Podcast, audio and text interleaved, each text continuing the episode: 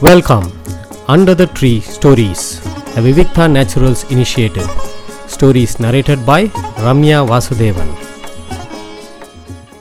இன்னைக்கு நம்ம பார்க்க போகிற சிறுகதை வந்து கு. அழகிரி சாமி அவர்களுடைய ஒரு சிறுகதை இருவர் கண்ட ஒரே கனவு அப்படின்னு சொல்லிட்டு ஒரு சிறுகதை. கு. அழகிரி சாமி அவர்கள் நிறையா ரொம்ப அழகான சிறுகதைகளை எழுதியிருக்கார். அதுவும் அவரோட கதைகளில் வர குழந்தைகள் நம்ம மனசை விட்டு போகவே மாட்டாங்க. எப்பயுமே நம்ம மனசில் அவங்களுக்கு ஒரு இடம் இருக்கிற மாதிரி இருக்கும். அந்த மாதிரி அந்த ஒவ்வொரு குழந்தையோட பாத்திர அமைப்பும் இருக்கும். இந்த கதை இந்த கதையிலையும் அந்த மாதிரி குழந்தைகள் வருது. இந்த கதை எப்படி ஆரம்பிக்கிறதுன்னு பார்க்கலாம். வெள்ளையம்மாள் ஐந்தாறு நாட்களாக கூலி வேலைக்கு போகவில்லை போக முடியவில்லை. குளிர்காய்ச்சலோடு படுத்து கிடந்தாள் என்பது இங்கே ஒரு காரணமாகாது. உடம்பு சரியாக இருந்தாலும் அவளால் வேலைக்கு போயிருக்க முடியாது என்பதுதான் உண்மை நிலை. அதனால் வேலைக்கு போகாதற்கு காரணம் உடுத்திக்கொள்ள துணி இல்லாமல் போனதுதான். அதாவது இந்த கிராமத்தில் பல விதவைகள் ரொம்ப ஏழ்மையில் இருக்காங்க. அவங்களுக்கு வந்து வேலைக்கு வேலை கிடச்சி வேலைக்கு போகலான்னா கூட அவங்க ஏழ்மை எந்த அளவுக்கு மோசமாக இருந்ததுனாக்கா அவங்களுக்கு உடுத்திக்கிறதுக்கு கூட துணி இல்லையாம். இந்த வெள்ளையம்மாளுக்கு உடம்பே ஏற்கனவே சரியில்லை. ரொம்ப ஜுரத்தில் குளிர்காய்ச்சல் அவளுக்கு ஜாஸ்தியாக இருக்குது அதையும் மீறி வேலைக்கு போகலான்னா அவளுக்கு உடுத்திக்க ஒரு துணி இல்லை. அவள் ஏதோ ஒரு கந்தலை மேலே போத்திண்டு அவள் படுத்துன்னு இருக்காள் அவளுக்கு அதாவது உழைக்கிறது ஒரு பக்கம் இருந்தாலும் அவளுக்கு தன்னோட குழந்தைங்க தான் வேலைக்கு போகாட்டி பட்னியில் வாடுமேங்கிறது தான் அவளுக்கு பெரிய கவலை. அந்த குளிர்ஜரமும் அவளை படாத பாடு படுத்திருந்தது. அவள் படுத்திருந்தது வந்து ஒரு பெரிய குடு குடிசை கூட இல்லை. ஒரு மாட்டு தொழுவத்தில் மாடு ஒரு பக்கம் கட்டியிருக்கும். இன்னொரு பக்கம் கொஞ்சம் இடம் இருக்கும். அதுக்கு நடுவில் ஒரு தடுப்பு வச்சு மாட்டுக்கும் இவளுக்கும் ஒரே ஒரு தடுப்பு தான். இன்னொரு பக்கத்தில் இவளும் இவ குழந்தைங்களும் தங்கியிருக்காங்க. வெள்ளையம்மாளோட அதாவது அந்த காலத்தில் ஒரு காலம் இருந்தது. வீட்டில் ஏழைகளுக்கு வீடே இல்லாத கொடுமை இருந்தது. அப்போ வந்து அந்த ஏழைகள் வந்து வீடு இல்லைங்கிறதுக்கோசரம் யார் வீட்லேயாவது போய் கேட்டால் எனக்கு வீடு இல்லைன்னு சொல்லும்போது மாட்டு தொழுவத்தில் இடம் கொடுப்பாங்களாம். அதுக்கு வாடகையெல்லாம் கொடுக்க வேண்டாமா அங்கேயே ஒரு ஓரமாக ஒரு ஓலையை போட்டு மா மாட்டுக்கும் தனக்கும் ஒரு தடுப்பு மாதிரி வச்சுன்னு அங்கே அவங்க அவங்களோட வாழ்க்கையை நடத்துவாங்க.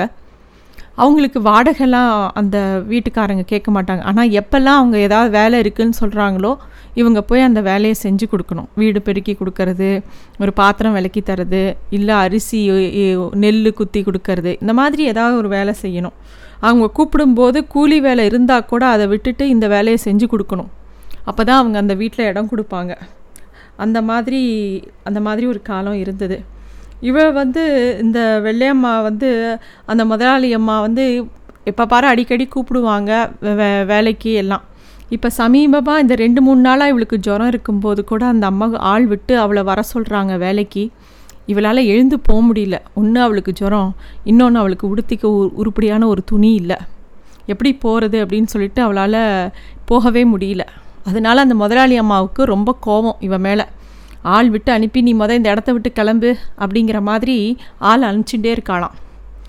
இவ்வளோ தூரம் அதாவது இந்த மாதிரி ஒரு நிலமை இருக்கும்போது அந்த முதலாளி அம்மா திடீர்னு ஆளை விட்டு அனுப்பிட்டு இருந்தவ திடீர்னு ரெண்டு மூணு நாளாக என்ன சொல்ல ஆரம்பிச்சிட்டாலாம் அக்கம் பக்கத்தில் பாவம் வெள்ளையம்மா அவள் பாட்டுக்கு இருந்துட்டு போகிறா வெளியில் போய் பிடிச்சி தள்ளினா அவள் எங்கே போவா? அப்படிங்கிற மாதிரி பேசினான்.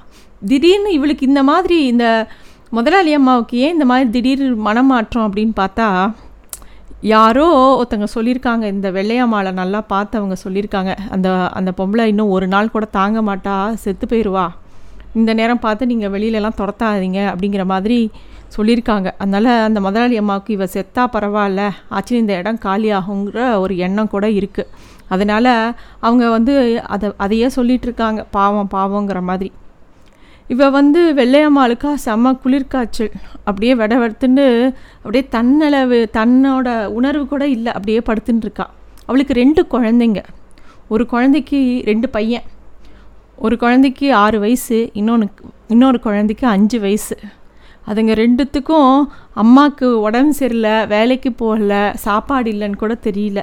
பசியில் அழுதுண்டே இருக்குது ரொம்ப அழுது அழுது அம்மா இவளாலையும் கண்ணை திறக்க முடியல. சரி அழுது அழுது அதுங்க வந்து ஒரு சமயம் என்ன பண்ணுறது சரி இந்த வீட்டில் இருக்க இந்த இடத்துல இருக்க வேணான்னு வாசலில் ரோட்டுக்கு போய் அவங்க தெருவிலேயே இருக்கக்கூடிய வேலை பண்ண ஒருத்தனோட வீட்டு வாசலில் போய் முழங்கால கட்டின்னு உட்கார்ந்துட்டுருக்கு.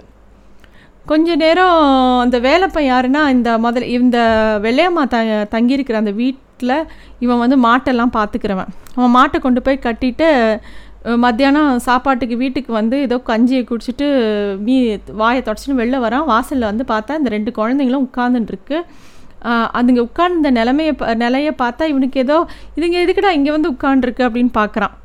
பார்த்தா அதுங்க கண்ணெல்லாம் வந்து அழுது அழுது செவந்திருக்கு. உடனே அவன் கேட்குறான் உங்கள் அம்மா எங்கடா? அப்படின்னோடனே அந்த குழந்தைகளுக்கு பதில் சொ கூட சொல்ல தெரியல. ரெண்டுத்துக்கும் என்ன ஒரு அஞ்சு வயசு ஆறு வயசு பதில் சொல்ல தெரியல. அதையும் தாண்டி அதுங்க ரெண்டு மூணு நாளாக சாப்பிடலை. அந்த பசி மயக்கம் அதுங்களுக்கு என்ன சொல்கிறதுனே தெரியல. அவனுக்கு ஒன்றுமே புரியல. எதுக்கு இந்த குழந்தைங்க திரு திருன்னு முழிக்கிறது? எந்த கேள்வி கேட்டாலும் பதில் சொல்ல. அப்போ தான் இவன் யோசிச்சு பார்க்குறான் மூணு நாளைக்கு முன்னாடி இந்த மாட்டை கட்டு போ கட்டுறதுக்கு போகும்போது அந்த தொழுவத்தில் வெள்ளையம்மா வந்து சுருண்டு படுத்திருக்கிறத இந்த வேலைப்பான் பார்த்தான். அப்போ வந்து என்ன ஆச்சு அப்படின்னு அவன் ஒரு வார்த்தை கேட்டான். அவள் ஈன ஸ்வரத்தில் வந்து தனக்கு உடம்பு சரியில்லைன்னு சொன்னது கூட அவன் அவன் காதில் விழலை. அதனால அவனுக்கு வந்து அது ஞாபகம் வருது. ஓ ஒருவேளை அவளுக்கு உடம்பு சரியில்லையோ அதனால தான் இந்த குழந்தைங்க இங்கே வந்து உட்காண்ட்ருக்கோ அப்படின்னு யோசிக்கிறான். உடனே அந்த குழந்தைகிட்ட கேட்டான் ஏன்டா சாப்பிட்டீங்களா? அதான் கஞ்சி கிஞ்சி குடிச்சிங்களா? அப்படின்னு கேட்குறான் உடனே அந்த குழந்தை வேகமாக இல்லை அப்படின்னு சொல்கிறது கஞ்சின்னு சொன்னாதான்டா வாயை திறக்கிறீங்க அப்படின்னு சொல்லிட்டு கிண்டல் பண்ணிவிட்டு வேகமாக உள்ளே வாங்கடா அப்படின்னு கூட்டின்னு போய் அவரோட மனைவி கிட்ட வந்து ஏதாவது சாப்பிட கொடு இந்த குழந்தைகளுக்கு கஞ்சி கொடு அப்படின்னு சொல்கிறான் அவனும் ஏதோ ஒரு சோள சோத்தில் மோரை விட்டு ஒரு தொகையில் வச்சு அந்த குழந்தைக்கிட்ட ஒரு சட்டியில் கஞ்சி தரா. அந்த குழந்தையில சின்ன பையன் டக்குன்னு வாங்கின்றான் அதை.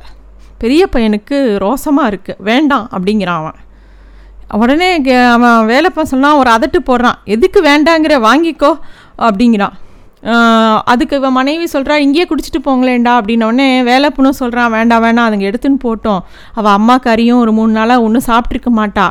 இதுங்களும் சாப்பிட்டு அவளும் ஒரு வாய் அந்த கஞ்சி கொடுத்தா அதுங்களுக்கு ஒரு தெம்பாக இருக்கும். அவங்க அவன் எடுத்துகிட்டு போட்டோம் அப்படிங்கிறான். சரி இந்த பெரிய சின்ன பையன் வந்து அந்த கஞ்சி கலையத்தை எடுத்துன்னு போகிறான் அந்த பெரியவனுக்கு ரோசமாக இருக்குது ஏன்னா அவங்க அம்மா சின்ன அவங்க அம்மா சொல்லி வளர்த்துருக்காங்க. பசிங்கிறதுக்காக யார் வீட்லேயும் கஞ்சி கேட்டு வாங்கி குடிச்சிடக்கூடாது அப்படின்னு அவன் அம்மா சொல்லியிருக்கா. இந்த நிலையில் இப்போ இந்த கஞ்சி சட்டி எடுத்துகிட்டு போனால் அம்மா கோச்சிப்பாலோ திட்டுவாளோன்னு அவனுக்கு ஒரே பயம். அதையும் தாண்டி அம்மா சொன்ன வார்த்தைக்கு மீறி செய்யறதுக்கு பெரியவனுக்கு கொஞ்சம் கூட பிடிக்கல. சின்ன பையன் சொல்கிறான் ஏ அம்மாட்ட சொல்லாதடா அங்கே போய் கேட்டு வாங்கினோன்னு நான் உனக்கும் கொஞ்சம் கஞ்சி தரேன் அப்படிங்கிறான். அதுக்கு பெரியவன் அப்போ கூட ஒரு ரோசத்தில் சீச்சி நான் இதெல்லாம் குடிக்க மாட்டேன் அப்படிங்கிறான். அப்புறம் அதை அதுக்கு நடுவில் இந்த சின்ன பையனுக்கு பசி தாங்கல ஒரு வாய் குடிச்சிடுறான். அதை பார்த்தவொடனே பெரியவனுக்கு ரோசமாக இருக்குது கேவலம் கேவலம் அப்படின்னு சொல்லி அவனை போட்டு அடிக்கிறான் கிள்றான். இவனும் அவனை போட்டு அடிக்க ரெண்டு பேருக்கு ரோட்டில் சண்டை வந்துடுது சண்டையில் அந்த கஞ்சி சட்டி கீழே விழுந்து உடஞ்சி போயிடுறது கஞ்சியும் கீழே கொட்டி போயிடுறது. அதை பார்த்த உடனே ரெண்டு பேருக்கும் இன்னும் துக்கம் தண்டை அடைக்கிறது. ஒரு பெரியவனுக்கு இன்னும் ஐயோ தேவையில்லாமல் இந்த ஒரு பிரச்சனையை பண்ணிட்டோமோ ஒரு வேளை ஒரு வாய் அவனும் சாப்பிட வச்சு நானும் சா- நம்மளும் சாப்பிட்டு அம்மாக்கும் கொடுத்துருக்கலாமோ அப்படின்னு அவன் மனசு ரொம்ப தடுமாறுது. தேவையில்லாமல் ஒரு விஷயத்தை பண்ணிட்டோமே இனிமேல் இந்த கஞ்சியை நினச்சா கூட எடுத்து குடிக்க முடியாதேங்கும்போது சின்னவன் அப்படி அழறான். அவனால் அந்த இதை தாங்கவே முடியல.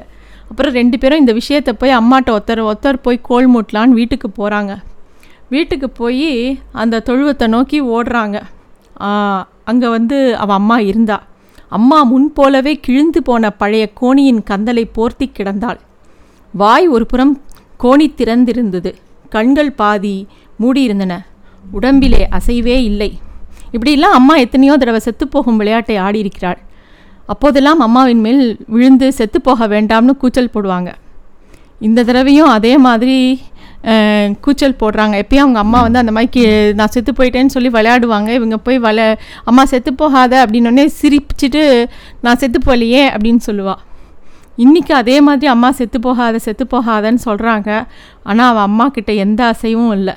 சின்னவன் சின்னவன் வந்து வேகமாக அவள் மேலே இருந்த கந்தல் கோணியை இழுத்து பார்க்குறான் அம்மா மேலே ஒரு துணி கூட இல்லாமல் அவள் கிடக்கா. உடனே எல்லோரும் தெருவில் இருக்கிறவங்களாம் ஓடி வர்றாங்க. அம்மா அம்மா செத்து போகாத செத்து போனால் ரெண்டு குழந்தையும் அழறுது. மா சாயந்தரத்துக்குள்ளே அந்த வெள்ளையம்மாவோட பிணத்தை வந்து தகனம் பண்ணிடுறாங்க. அப்போ வந்து அந்த வெள்ளையம்மாளோட பிணத்துக்கு உடுத்துறதுக்காக ஒரு கிழவர் வந்து புதுசாக ஒரு வெள்ளைச்சேலையை கொண்டு வந்து அது ஒரு தர்மம் மாதிரி அது மேலே போத்துறாரு. அவங்க அம்மாவோட உடம்புல முத முதல்ல ஒரு புது சேலையை அந்த குழந்தைங்க அன்னைக்கு தான் பார்க்குறாங்க ரெண்டு குழந்தைங்களுக்கும் அப்போ தான் அழுகியை நிறுத்துறாங்க. ஏன்னா அம்மாவுக்கு ஒரு புது புடவை கிடச்சிருக்கு அப்படின்னு சொல்லிட்டோம். அது கூட அவங்களுக்கு ஒரு மனசுக்குள்ளே ஒரு ஆனந்தமாக இருக்குது மறு நிமிஷம் தனக்கு தங்களுக்கும் இது மாதிரி ஒரு துணி கிடைக்காதான்னு அவங்களுக்கு ஆசையாக இருக்குது ஏன்னா அவங்கக்கிட்டேயும் துணி இல்லை உடுத்திக்க. வெள்ளையம்மாளோட பணத்தை வந்து சுடுகாட்டில் போய் எரிக்கிறாங்க. இந்த குழந்தைங்க அந்த இடத்துக்கு போக வேண்டான்னு சொல்லிட்டு வேலைப்பா அவன் வீட்டுக்கு கூட்டிகிட்டு போய்ட்றான். ரெண்டு பேருக்கும் சமாதானப்படுத்தி விளையாட்டு காமிச்சு அவங்களுக்கு வந்து சாப்பாடு சுட சுட சாதம் போட்டு அந்த பசங்களுக்கு சாப்பிட வச்சு ரெண்டு குழந்தைங்களையும் ஒரு பாயை விரித்து அதுங்க ரெண்டுத்தையும் படுக்க வைக்கிறான் வேலைப்பனும் அவனோட மனைவியும். குழந்தைங்களுக்கு இத்தனை நாள் ரொம்ப நாள் சாப்பிடாது அன்றைக்கி ஒரு நல்ல சாப்பாடு கிடைக்கிறது. படுத்துக்கிறதுக்கு எப்போ பாரு அந்த கோணி பையில் படுத்து படுத்து அந்த மாட்டு தொழுவத்தில் படுத்து படுத்து அவங்களுக்கு வந்து அன்றைக்கி வந்து ஒரு சொகுசான ஒரு பாய் கிடைக்கிறது. அந்த நிம்மதியில் அந்த குழந்தைங்க கொஞ்சம் தூங்கி போய்ட்றாங்க. தூங்கி போகும்போது நல்லா கொஞ்சம் இருட்டாக எடுத்து நல்ல நிசப்தமாக இருக்குது திடீர்னு நல்ல பலத்தாக காற்றடிக்கிறது அப்போ அந்த வேலைப்பா என்ன பண்ணால் குழந்தைகளுக்கு குளிருமேனு ஒரு வேஷ்டி தன்னோட வேஷ்டியை போற்றி விட்டுருக்கான். அந்த தூக்கத்தில் அந்த குழந்தைங்க நகர்ந்து நகர்ந்து பார்க்கும்போது அந்த வேஷ்டி விலை இருக்குது அந்த ரெண்டு குழந்தைங்களையும் பார்க்குறான். ரெண்டு குழந்தைங்க எதுவும் ஒரு கோமானத்தை கட்டின்னு படுத்துட்டுருக்கு அதுங்களுக்கு து கொஞ்சம் கூட துணி கூட இல்லை. அந்த குளிருக்கு கூட குளிருக்கு கூட போ போட்டுக்கிறதுக்கு ஒரு சட்டை இல்லை அதுங்களுக்கு. வேலைப்பனுக்கு வந்து பார்க்கவே ரொம்ப கஷ்டமாக இருக்குது சரின்னு திரும்பி அதுங்களுக்கு போற்றி விட்டுட்டு படுத்துக்கிறான். திடீர்னு கொஞ்ச நேரத்தில் ரெண்டு குழந்தைகளும் ஓன்னு அலறது. அம்மா அப்படின்னு வீடே அலறும்படி கத்துறா. வேலைப்பனுக்கு சப்த நாடியும் உடங்கி போச்சு. இந்த மாதிரி ஒரு அலறலை அவன் கேட்டதே இல்லை. இந்த மாதிரி ஒரு அவனோட மனைவியும் எழுந்துடுறா தூக்கத்திலேருந்து. தைரியசாலியான வேலைப்பனுக்கு அதிர்ச்சி நீங்கியது. கடவுளே இந்த குழந்தைகள் என்ன பாவம் பண்ணிச்சு? இதுகளை இப்படி போட்டு சோதிக்கிறியே என்று வாய்விட்டு புலம்பினான். இந்த கணவனும் மனைவியும் அந்த குழந்தையில ஏதோ என்னெல்லாமோ சொல்லி சமாதானப்படுத்துகிறான் ஆனால் அந்த குழந்தைகள் ரெண்டும் அம்மா அம்மான்னு சொல்லி சுற்றி சுற்றி திரும்பி பார்த்து அம்மா எங்கேயோ இருக்கா வந்துருவான்னு சொல்லிட்டு ஒவ்வொரு இடமா அந்த வீட்டில் போய் போய் தேடுறதுங்க. அம்மா இங்கே தான் இருக்கா வந்துருவா வந்துருவான்னு எதை உடனே அவன் மனைவி கேட்குறான் இந்த குழந்தைகளுக்கு ஏதாவது கனா ஏதாவது வந்திருக்குமா? கனவு கிணவு ஏதாவது காண்டிருக்குமா ஏன் இப்படி அலறதுங்க? இப்படி ஏன் இப்படி ஓடி ஓடி தேடுறதுங்க? அப்படின்னோடனே அவனுக்கும் தெரியல வேலைப்பனுக்கும் எனக்கு என்ன பண்ணுறதுனே தெரியலையேன்னு அவனும் அப்படியே செவுத்தோடமாக போய் சாஞ்சு உட்காந்துட்டான் அவனுக்கு எப்படி அந்த குழந்தையில சமாதானப்படுத்துறதுனே தெரியல. அவ அவ அவன் நினச்சது மாதிரியே அந்த குழந்தைங்க ரெண்டு பேருக்குமே அன்றைக்கி ஒரே ஒரு கனவு தான் வந்திருக்கு. என்ன கனவுனா சிறுவர்கள் தூங்கும்போது கனவில் அவர்களுடைய அம்மா வந்தாள். குழந்தைகள் இருவரையும் தனித்தனியாக வாரி எடுத்து முத்தமிட்டாள். அம்மாவின் புதுச்சேலையை குழந்தைகள் ஆசையோடு தொட்டு தொட்டு பார்த்தார்கள். என் கண்ணுகளா இந்த சீலை இனி உங்களுக்கு தான் உங்களுக்கு கொடுக்கத்தான் அம்மா வந்திருக்கேன். நான் செத்து போகலை என்றாள் தாய். பிறகு குழந்தையை படுக்க வைத்தாள். அதன் பின் தான் உடுத்திருக்கும் புதுச்சேலையை அவர்கள் மேல் போத்துவிட்டு பிறந்த மேனியுடன் வெளியே நடந்தாள். அது உடனே அம்மா திரும்பி தங்களை விட்டுட்டு போகிறாங்கன்னு எழுந்து அலறி அம்மா அம்மான்னு கத்துறதுங்க அந்த குழந்தைங்க. இன்னும் அதுங்களோட கத்தல் நிற்கவே இல்லை. சுடுகாட்டுக்கு போன பிறகும் அம்மா வீடு தேடி வந்து அவர்களுக்கு போர்த்தி அந்த வெள்ளைப்புடவையும் இல்லை வேலப்பன் தான் நின்று கொண்டிருந்தான். இந்த கதை வந்து இந்த மாதிரி முடியறது. ரொம்ப அதிர்ச்சியாக இருந்தது இந்த கதையை படிச்சுட்டு.